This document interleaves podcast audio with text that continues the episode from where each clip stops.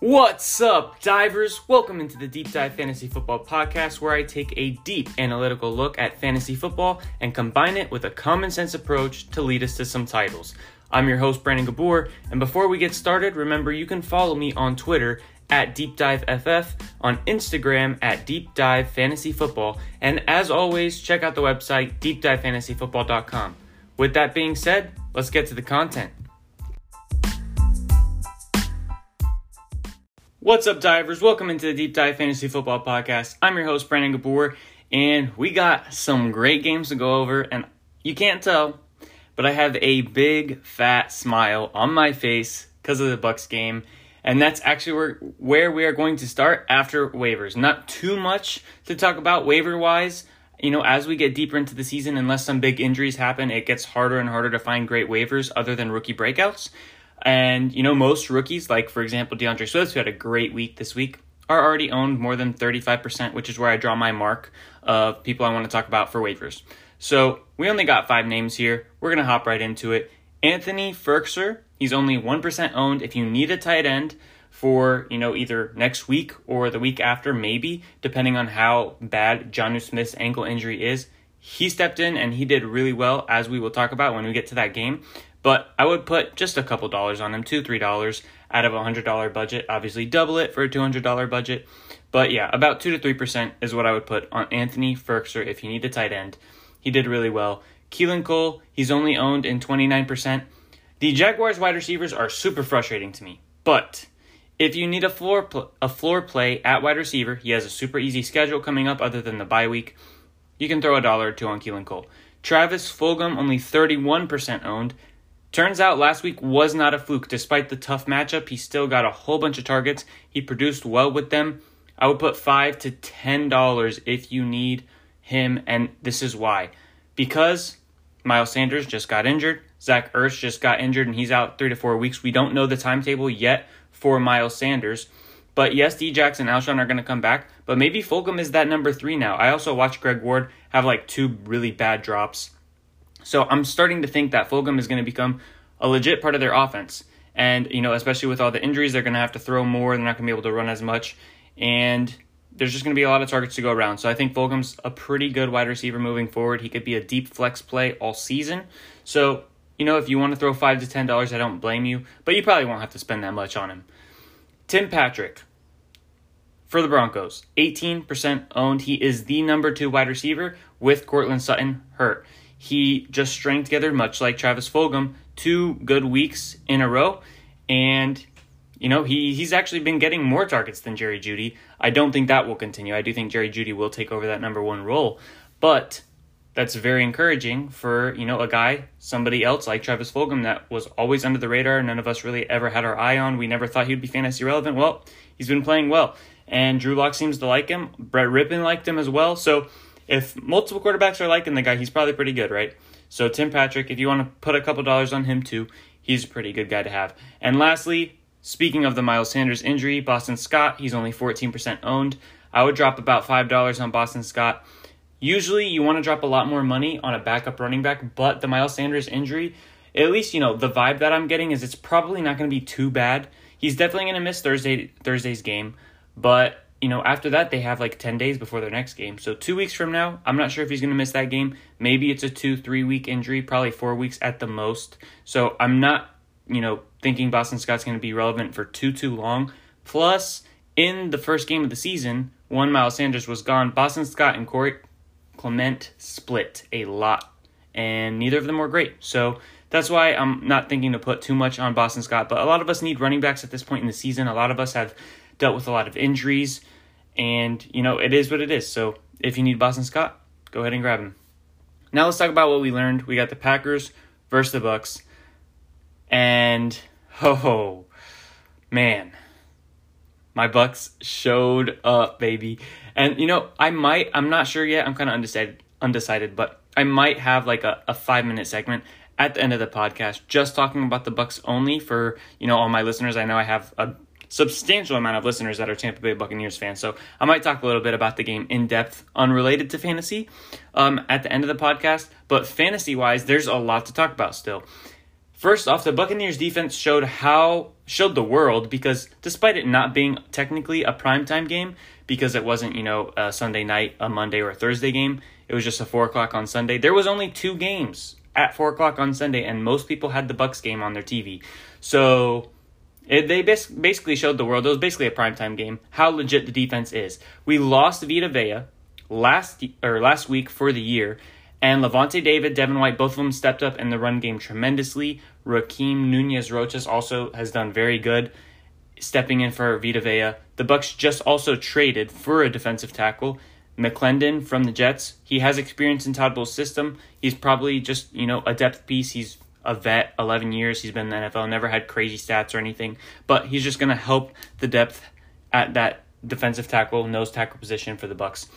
And so yeah, the Bucks defense that's not a, a defense that, you know, is, you know, start everyone against the Bucks defense like it has been for the last 3 4 years other than the last half of last year and so far this year. So everyone, you know, everyone is now able to see that the Bucks defense is legit.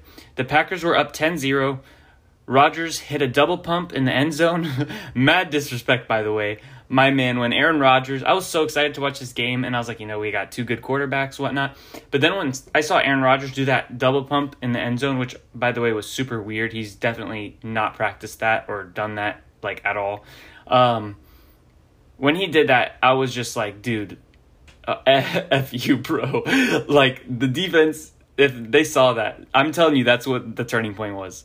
Like the defense saw that and they said, "Oh, really? You're gonna come to Tampa and you're to do that shit and you're up 10-0 all right.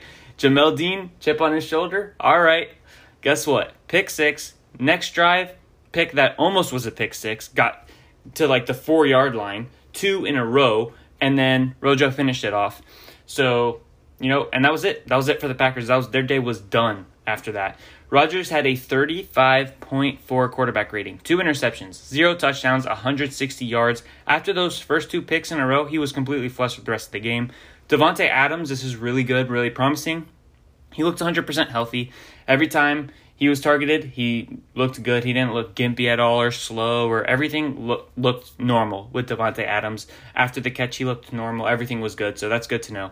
Ronald Jones, because you know sometimes players get rushed back a little too early. I think they played it well. They played their hand well with Adams. They made sure he was 100% healthy first. Ronald Jones, it's official. You have got to give my man some respect now. Three back to back 100 yard rushing games. Also, he is top three in the NFL in rushing yards, top three in the NFL in yards after contact. I tried to tell y'all. I tried to tell y'all that boy is good, but y'all didn't want to listen. Now, you know, granted, the people that are been listening to me for a while, maybe y'all did listen, and I hope you did because it's benefiting all of us in fantasy. But, um, yeah, he's a freaking beast. He's not like you know one of the best running backs in the NFL or anything, but he is far better than anyone wanted to give him credit for. Also, for the dynasty people, Ke'Shawn Vaughn, he continues to show that the narrative, some I'm convinced, some random dude started that everyone hopped on of Ke'Shawn Vaughn being a good receiving running back, I'm using air quotes, that was a huge fallacy, just like I said it was. I was telling you guys I don't know where the narrative of Vaughn being a good receiver came from. He was very similar to Rojo in the receiving game in college. And like I don't understand why everyone just was like, "Oh, Vaughn's going to be the receiving back. He's good good at catching and Rojo's not." I told y'all that was a lie. And it's clear. He had one, he had a pass that he was looking at go right through his hands, bounce off his helmet, go up in the air, almost get intercepted. And he was gone the next drive.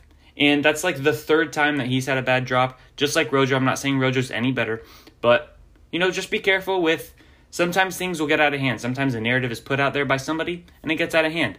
I should be your trusted source for the Tampa Bay Buccaneers when it comes to fantasy football. That's my team. And I'm not trying to be like like I'm I'm not I'm sorry for all the Bucks victory laps. I'm not trying to do all the I told you so's and stuff. I'm not too big on that, but I received so much backlash this offseason in the Rojo versus Ke'Shawn Vaughn debate. Guys, it's my team. I know what I'm talking about. The Bucks are my team. You can you can take it like, you know, I'm not always going to be right on everything. Nobody ever is. But when it comes to the Bucks, usually like 80% of what I'm saying is going to happen because not only am I a fantasy guy, but I read Buck stuff all the time. I read just as much Bucks only info as I do anything else. So, you know, I, I feel like I have a good a good understanding on this team. Mike Evans, Chris Godwin, they are not going to get the target shares that they did with Jameis. So we got to temper our expectations. Tom Brady is a point guard. He spreads the wealth. He's not going to force it to people. He's going to get guys like Scotty Miller involved. Tyler Johnson, who we saw have a touchdown, involved. Cameron Brate involved. Robert Gronkowski got very much involved, eight targets. That's going to really hurt and hamper the fantasy outputs for Mike Evans and Chris Godwin. So we don't want to get, you know, too like crazy with our view of those two guys. I don't think maybe Chris Godwin's going to be a back end wide receiver one. That definitely could be possible, but both of them are definitely not going to be top 12, which is how most people had it ranked. And you know, we just got to accept that. And it's good for the Bucks, so I don't mind it at all. And I don't really have that many Godwin Evans shares other than like dynasty leagues and stuff. But like from redrafts, I didn't really get much of them at all. Um, so I don't mind it at all in uh, fantasy or in real life because it helps my team, and that's a good way to play football. Now we can move to the Rams, and honestly, yeah, on, on the Packers side of the ball, there wasn't much to take from it. They had a horrible day. The Bucks defense shut them down. Uh, other than Davante Adams looking healthy, everything was kind of just regular. Robert Tonyan took uh, injury, but we don't know the severity of it. He might be back next week. If he's not, there's not really anybody stepping in his place that I'm interested in. So, you know, not too much to take out there. Then we got the Rams Niners game. Cam Akers got one snap. You've got to be kidding me. You've got to be kidding me. It's it's so problematic for me because I want to hold Cam Akers. I really, really want to. I think he's going to take over at some point, like so many rookie running backs do every single year. But the problem is, especially in this year, if you have a small bench, he's killing you. And, like, I hate to say it, but if you have a small bench and your starting lineup is not stacked and you have to, like, constantly make start sit decisions because you don't just have a whole bunch of superstars, you're going to probably have to drop Cam Akers. And, you know, if you're in like an eight bench league or like a super deep, like 14, 16 team league, then okay, hold Cam Akers. But in most leagues, you know, 80% of leagues, you probably just got to drop him. And it sucks because I'm telling you, at some point in this season, he is going to be a hot waiver wire pickup. But we don't know how long it's going to take, and it's not worth having him on the bench any longer when you need depth this year more than any other year. Darrell Henderson is the back to own. The entire Rams offense is a problem. Back to back bad games. Yes, this was the Niners defense, but they're not fully healthy. And last week, they looked like garbage versus the New York Giants. I said before watching them that they don't look um, as good as their record indicates. Sorry. Yeah, yeah, yeah. I said, so basically, like last week, I was talking about how if you watch them and you don't look at their record, I was saying you would not think the Rams were four and one. Now they're four and two, right? Yeah. So their offense is not not what it what it used to be. Plain and simple.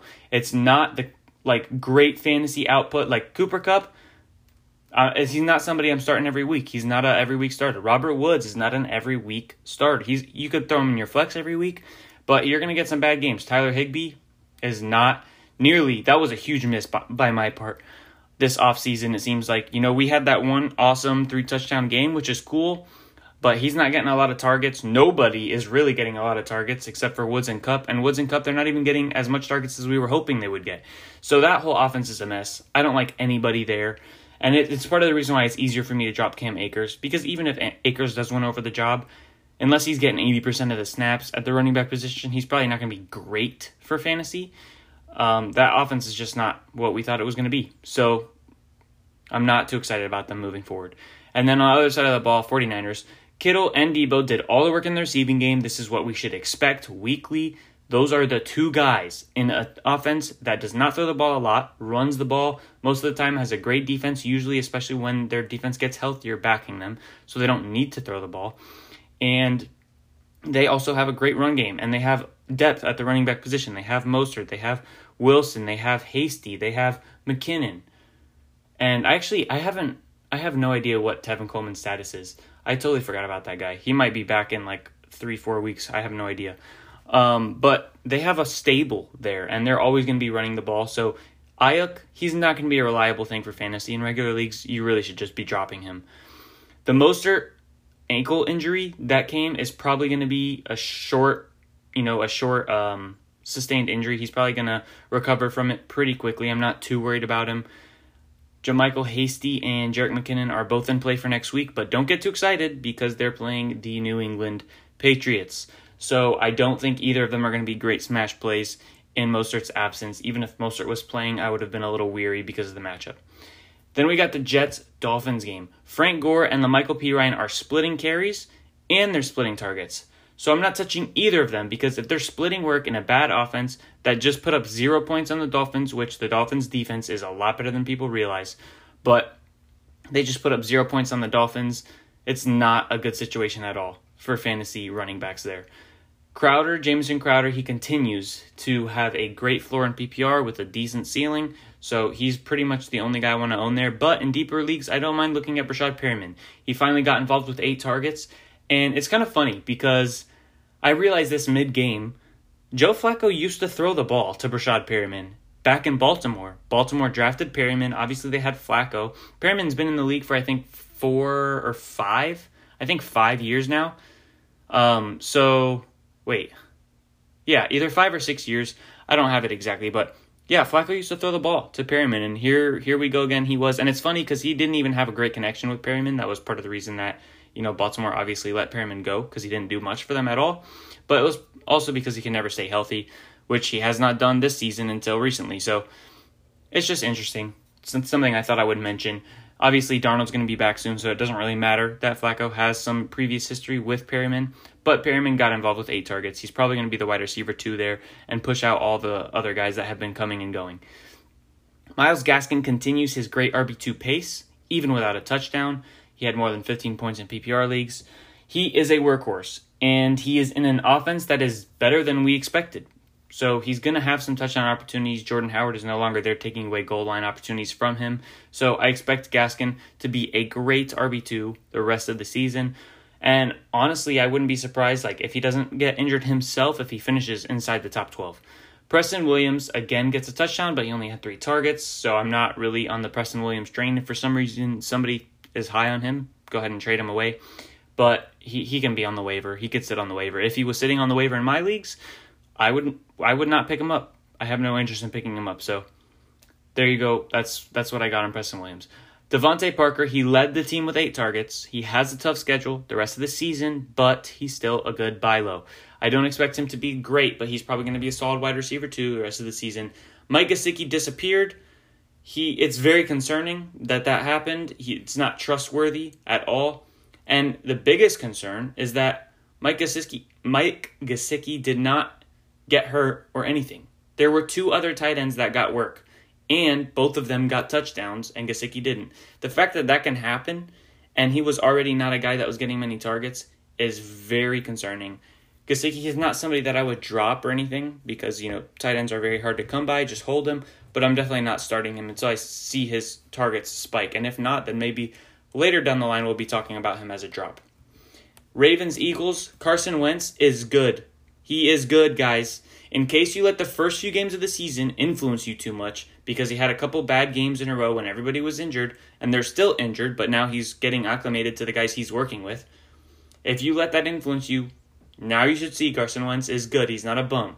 He carried them last week against the Niners. He carried them this week and almost almost beat the Ravens, which is sick because I was telling you guys I was kind of afraid to take the Ravens because I didn't think it was a gimme week. And clearly it wasn't because they almost lost. All that had to happen was Carson Wentz finish off that two point conversion at the end of the game with, I think it was like just under a minute left after they made it 28 30. If they just finished that two point and didn't miss it, all of a sudden you you got an overtime game, most likely, if the Ravens couldn't get down the field in time. And who knows who gets the ball first, because that usually is the person who wins because of the overtime rules, which is also annoying. But Carson Wentz, he's been carrying that team.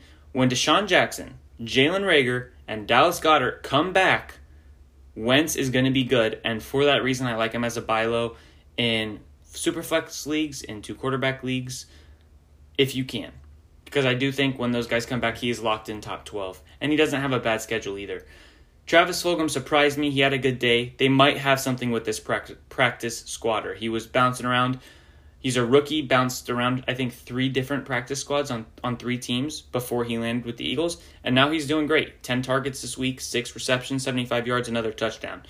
And it was against great corners, too. Miles Sanders, he did get injured. Like I said earlier, he's going to miss the Thursday night game. His MRI is scheduled. It's probably not going to be too bad. Zach Ertz, he got hurt too. His ankle is what he hurt, and he's out three to four weeks, which, you know, bumps up Travis Fulgham even more. For the Ravens, not too much to talk about. This is what I expected from their offense. This is what I thought their offense would like look like most of the season. Lamar runs a lot. You split your carries between the three running backs, ruining all three of them for fantasy, and you have a low passing attempt count, making it very hard to trust Mark Andrews and Marquise Brown. Texans Titans. Brandin Cooks is back. He is back. 25. Actually, just above 25% target share. Will Fuller went off too. He had 123 yards and a touchdown. So Brandin Cooks just back to back two great games. And I honestly feel like Brandin Cooks and Will Fuller are both top 24 wide receivers the rest of the season if they can stay healthy. Deshaun Watson looked great. The Titans are just an anomaly on offense. I will never understand them. I honestly like I will never understand how they are able to continuously keep up this insane efficiency, especially with the players that they're doing it with. Yes, they, I know they have good players, but Ryan Tannehill is the catalyst, or maybe you say Derrick Henry's the catalyst. That's not really the word I'm looking for. But Ryan Tannehill is like the leader of that team, and the fact that they are that efficient and you know Tannehill's not Patrick Mahomes, and even like the efficiency that the Titans are showing now would be great for Mahomes.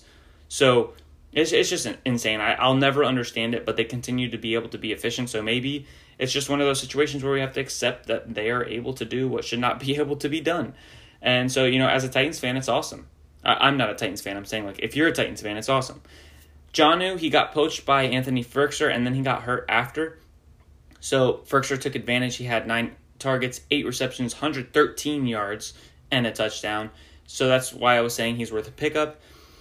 AJ Brown and Derrick Henry are both beasts. Not much to talk about there. He ripped off like a 94 yarder, and even if you took away that 94 yard carry, he was still above five yards per carry. I was just talking about on the last podcast how Derrick Henry's efficiency has been so bad this season compared to the other years. And then, of course, of course, just to make me look like an idiot, he has a, a huge day this week. And I mean, I thought he was going to have a good day because it was an easy matchup, but obviously I did not expect anything like this. So I guess we'll just have to see. I mean, maybe the only reason he had low yards per carry to this point was because he hasn't had those huge runs at all this season. This was his first huge run that he just ripped off. So maybe that was what was missing. And if he just gets, you know, one or two of those within the next few games, his yards per carry will just be back where they were. So maybe that was the only problem. But I, I honestly believe that he's not going to average over. man, I don't even want to say it. I'm going to say it, but I guess this is just a good thing for Derrick Henry owners because every time I say something about Derrick Henry that's bad, he ends up blowing up. But I don't think Derrick Henry is going to average, you know, six yards per carry again because that's what he averaged last year once Ryan Tannehill took over as the starter. The Titans are the team that you know.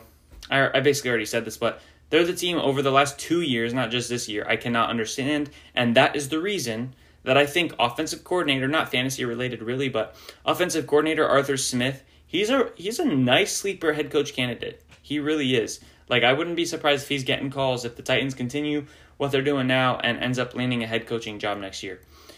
Bengals Colts, Joe Burrow, he was able to bounce back versus a tough defense. They were up 21-0. He just wasn't able to do much after that. Joe Mixon, he had a brief injury. I was super nervous cuz like, man, I've already I have this one team that I put together. It's like a super team. It's sick. Christian McCaffrey, Joe Mixon, Michael Thomas, uh, Travis Kelce, all four of them together in a 12 teamer. And obviously, my record sucks because Michael Thomas and Christian McCaffrey have been basically missing the entire season. And um, yeah, I, I saw Mixon go down, and I was like, you've got to be kidding me. But he came back in the same game. Uh, he just missed a drive or two. He came back, so thank goodness he's fine. He did have a touchdown poached by Giovani Bernard, but he looks good. Um, despite you know being in a tough matchup, he he had a pretty good day.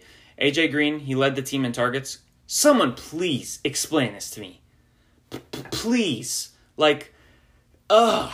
All the receiving games this year, or I mean this week, were just like, what is going on?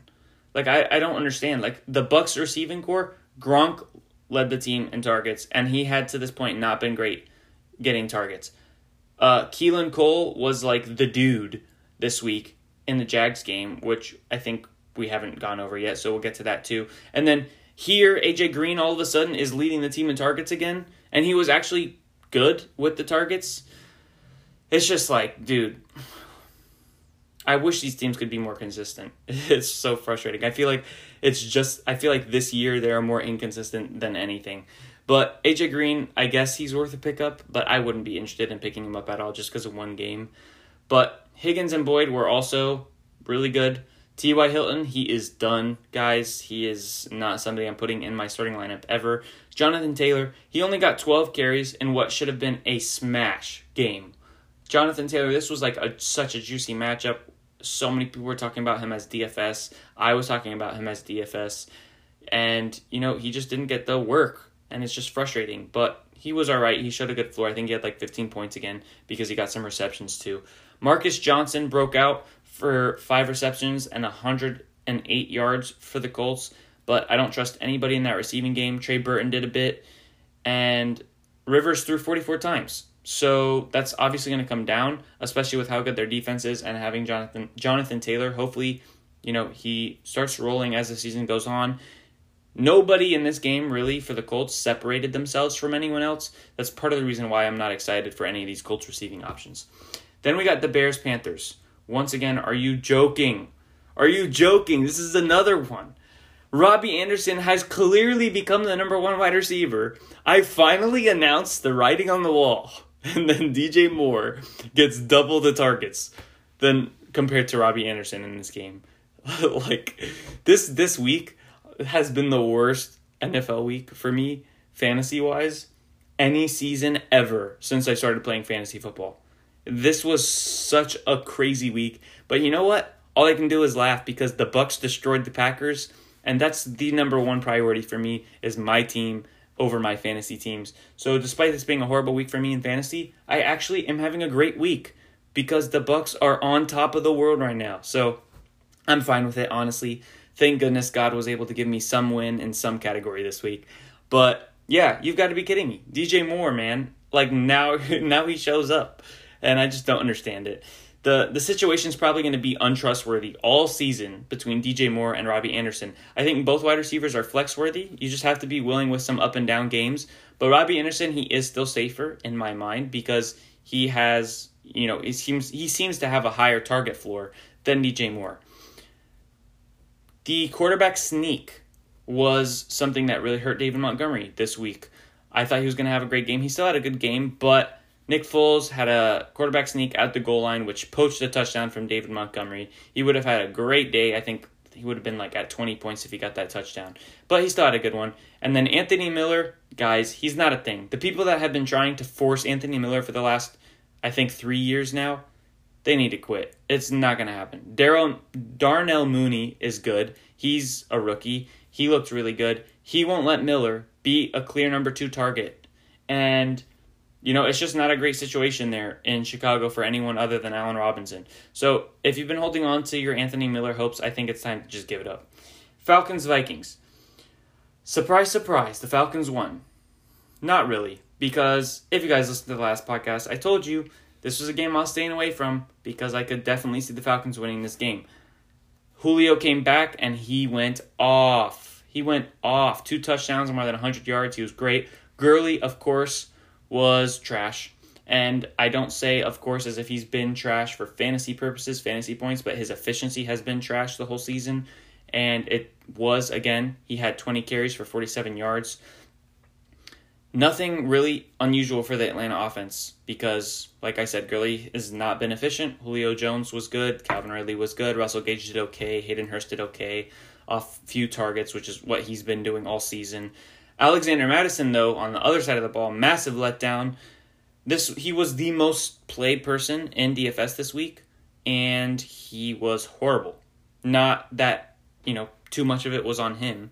But yeah, it was just a huge bust there. Justin Jefferson is balling out. Balling out. 11 targets, 9 receptions, 166 yards, and 2 touchdowns. Guys, this wide receiver class is something. You got CeeDee Lamb. You got Justin Jefferson, Tee Higgins, Laviska Shenault already balling out. Plus, you have Jalen Reagor, who's been injured. He hasn't even started. He hasn't even got going yet. Jeudy hasn't gotten going yet, and he's definitely going to at some point. Henry Ruggs has been injured. He hasn't played too much. We're gonna see some more of him soon. Actually, versus the Bucs Sunday night game next week. That's gonna be an entertaining one. And Mims has been hurt too. He hasn't gotten started. They already have four wide receivers in this class that seem like great hits between Shenault, Higgins, Jefferson, and Lamb. And then you got four more that haven't even gotten started. This will rival last year's class. Last year's class of A.J. Brown, Terry McLaurin, DK Metcalf, Marquise Brown, and Deebo Samuel. This class might be better, which is crazy. So I just thought that was worth noting. Plus, the wide receiver class coming into this year is just as good as the one that just came in. Like, these three years are going to be something for the wide receivers that enter the NFL. It's a great time to need a wide receiver. Kirk Cousins, Matt Ryan. Uh, I tweeted this out with the Spider Man gif with like Spider Man pointing at himself because that's basically what Kirk Cousins and Matt Ryan seem to be like. The more and more I think about the two of them, the more and more it seems more accurate that you could say they're the same person. Washington versus the New York Giants. Not much to note on this game. Terry McLaurin's a stud. Kyle Allen knows it. He targeted him 12 times. Antonio Gibson and JD McKissic got similar work. They split in both carries and targets. Daniel Jones makes the Trubisky comparison seems more accurate every single week. Darius Slayton got a touchdown. That was about all he did.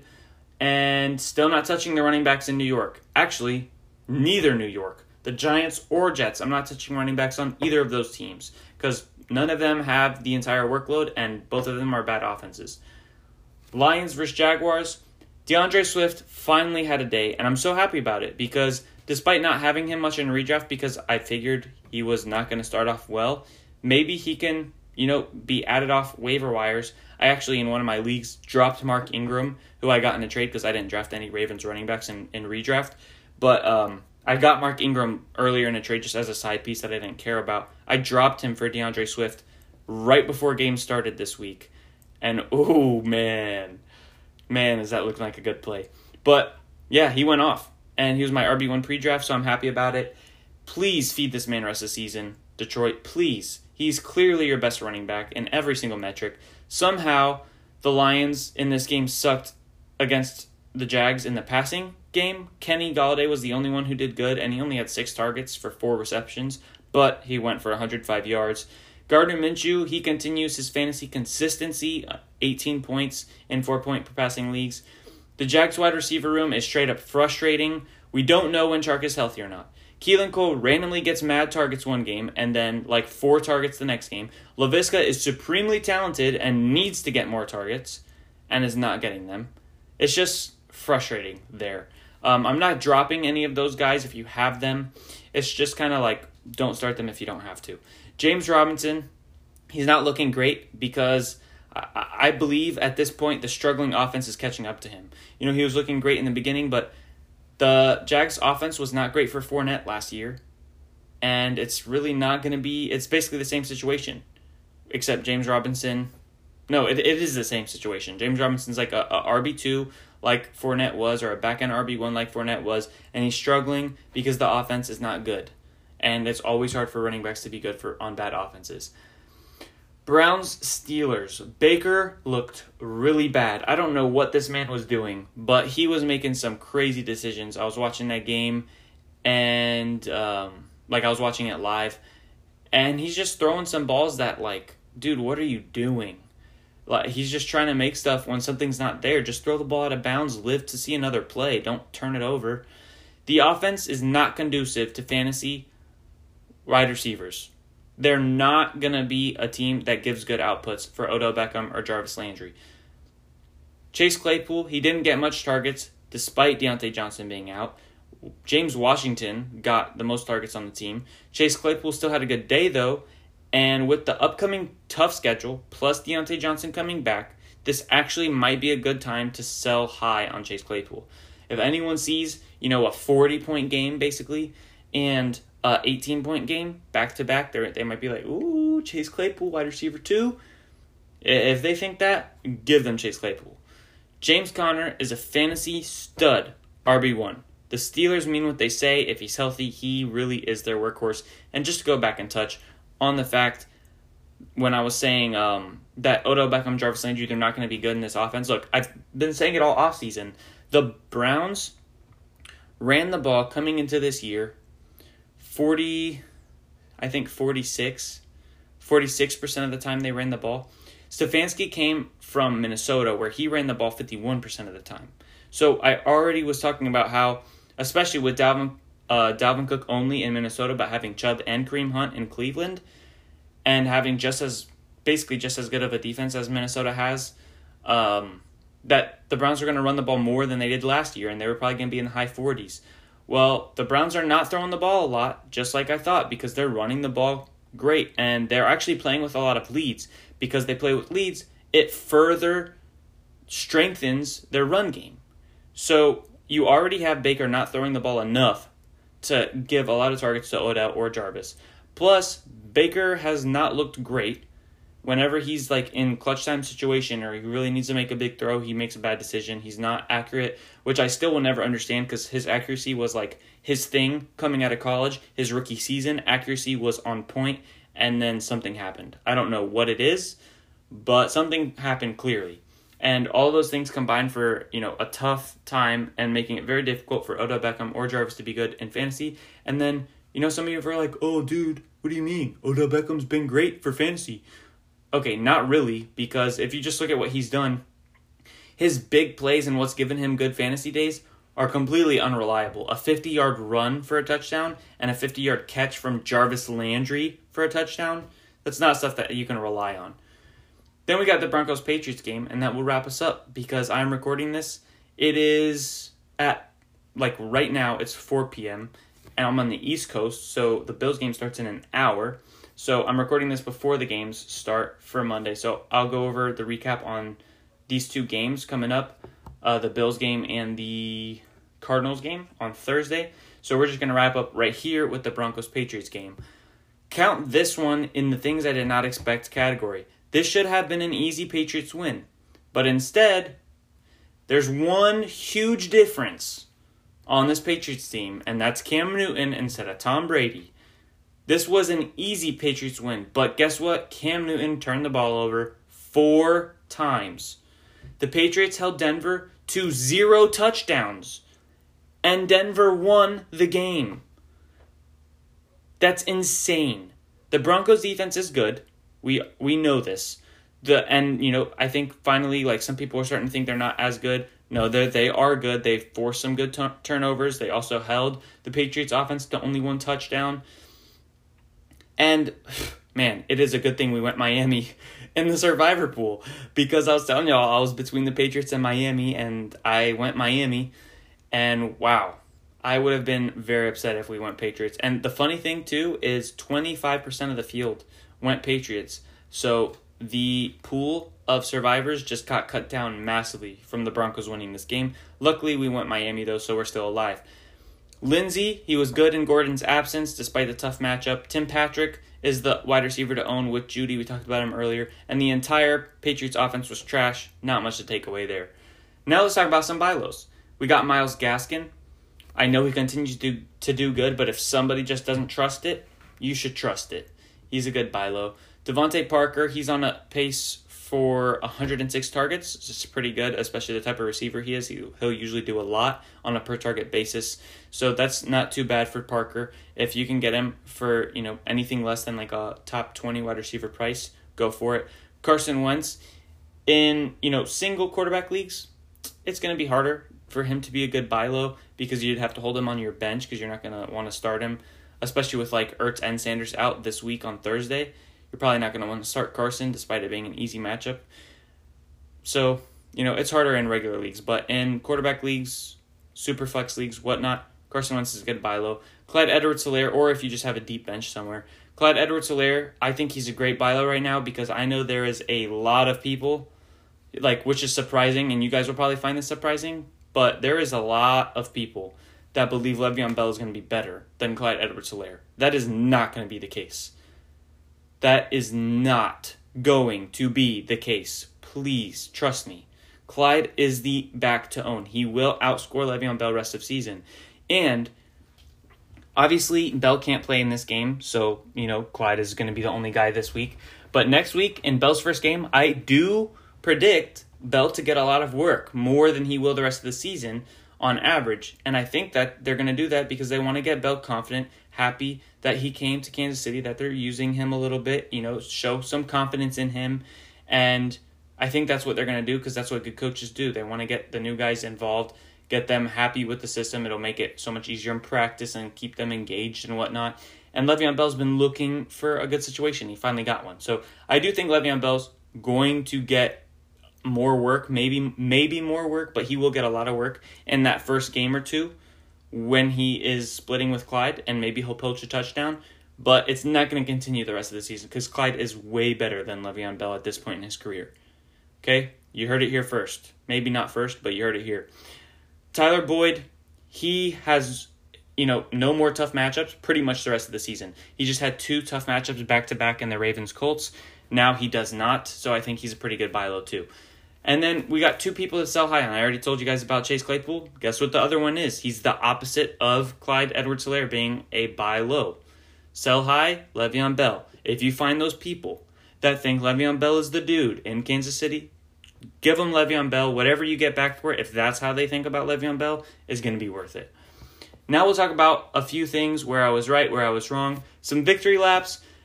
Justin Jefferson was somebody that I told you guys to start. He was amazing, almost 40 points. AJ Brown was somebody I told you guys to start for DFS. Obviously, you start him in regular leagues. Um, I'm not giving like dumb advice, like obviously, but AJ Brown in DFS was somebody I was looking at. He had two touchdowns. Jerry Jeudy as a sit, he did not do good at all versus the Patriots. They locked in on him. Ronald Jones, he is great, and I told you guys all offseason about how good he is, and he's so much better than you know, his 22 carry rookie season that everyone overreacted to. 22 carries on a season. Everyone just wrote on the wall, Rojo sucks. Guys, that's basically an equivalent to one game. Jonathan Taylor, if he had one game in the first game of the season, y'all weren't writing him off. If Clyde had a one bad game first game of the season, you guys weren't writing him off. That's basically what everyone did to Rojo. And I was trying to tell you guys about it, but you know, that that's a victory lap there for me. And then Devonta Freeman, and pretty much you know all the newer running backs I said sit, but Devonta Freeman was the one that people were actually starting, and I told you guys to sit him. He didn't have a good day at all. Now let's talk about some defeat duds, some places I was wrong because, like I said, I keep it transparent. Alexander Mattison, I told you guys he was a great start. He for some reason was a flop this week. Laviska, I thought he was a great start because DJ Chark's been dealing with injury. Well, guess what? DJ Chark got either 12 or 14 targets. Ridiculous and he's already not like a high target type of receiver in the first place, so that's just even more ridiculous. And then Keelan Cole got more targets than Laviska Shenault. Give me a break. Um, but yeah, Laviska Shenault, I thought he was going to be a great play this week, and he was not. DJ Moore, I said sit him, and of course, this is the week that he gets 11 targets. Then Carson Wentz has a sit. It was a tough matchup, but he rose above, and that's what makes me confident moving forward. Now let's talk about the survivor picks so far, and I'm really going to get, because now we're getting into like we're getting late and deep into the season. We're all still alive right now. If you've been following me pick by pick, so far we have used the Seahawks, Chargers, Colts, Rams, Cardinals, and this week we just used the Dolphins. Over 50% of the field took the Dolphins this week. So it helped us a little bit, but not really because everyone got that pick out the way. But it's fine because, uh, you know, 25% of the people got the Patriots pick wrong. So the field definitely got cut down a lot this week. And I'm going to give you guys a big, deep analysis on Thursday because, you know, I, I was looking at the rest of the season for the Jets because maybe the Jets are so bad that they're going to go in 16. I still don't think so. I still think they'll win a game or two. But because we have to remember, Darnold hasn't played the last two weeks and he's a significant upgrade, in my opinion, from Joe Flacco. But, and they also have Mims coming back soon and Perriman's finally getting involved. So they'll have a few options to do something. You know, Perriman could break a, a long touchdown pass or two. Denzel Mims could break a long touchdown pass or two. Their offense is going to be a little bit more dynamic near in the near future. So I still think they'll be able to win a game or two. But I was looking at, you know, if you just play against the Jets, how many times would we have to make a different pick that, you know, we don't have available to us? And there's like four weeks. So we'll talk about that stuff on Thursday if you guys have been following me in the Survivor pool. But yeah, and if you haven't, get in on this next year because I'm telling you, Survivor is so fun, and you have it available to you on DF uh, on DraftKings, on Yahoo, on FanDuel. So that's fun. And yeah, with that, I mean that's basically what I got for you guys today. We got the waiver pickups. Remember, the guys to pick up this week are Anthony Firkser, Keelan Cole, Travis Fulgham, Tim Patrick. That's Tim, then Patrick and Boston Scott because of the Miles Sanders injury, which you will probably know more about than me because as of recording right now, his MRI has not been released. Um, I don't even know if it happened yet. But that's what we got. Hope you guys have a good week. Hopefully, we get some good games here Monday night. Obviously, you will already know if they were good games or not. Hopefully, no injuries come into play, and we can have a clean a clean week to finish and looking forward to talking to you guys on Thursday, Thursday morning before the Eagles, I believe, Giants game. And with that said, I'm your host, Brandon Gabor. Remember, leave me a rating or a review if you enjoy the show, which I think you do because you listen, listened up to this point. So help me out, help out your boy, trying to grow the fan base over here, or the followers, or whatever you want to say, the deep dive team. And that's it. Have a good weekend, guys. Peace. Or have a good week. Wow. Great one. Great way to end it, Brandon. Have a good week, guys. Peace.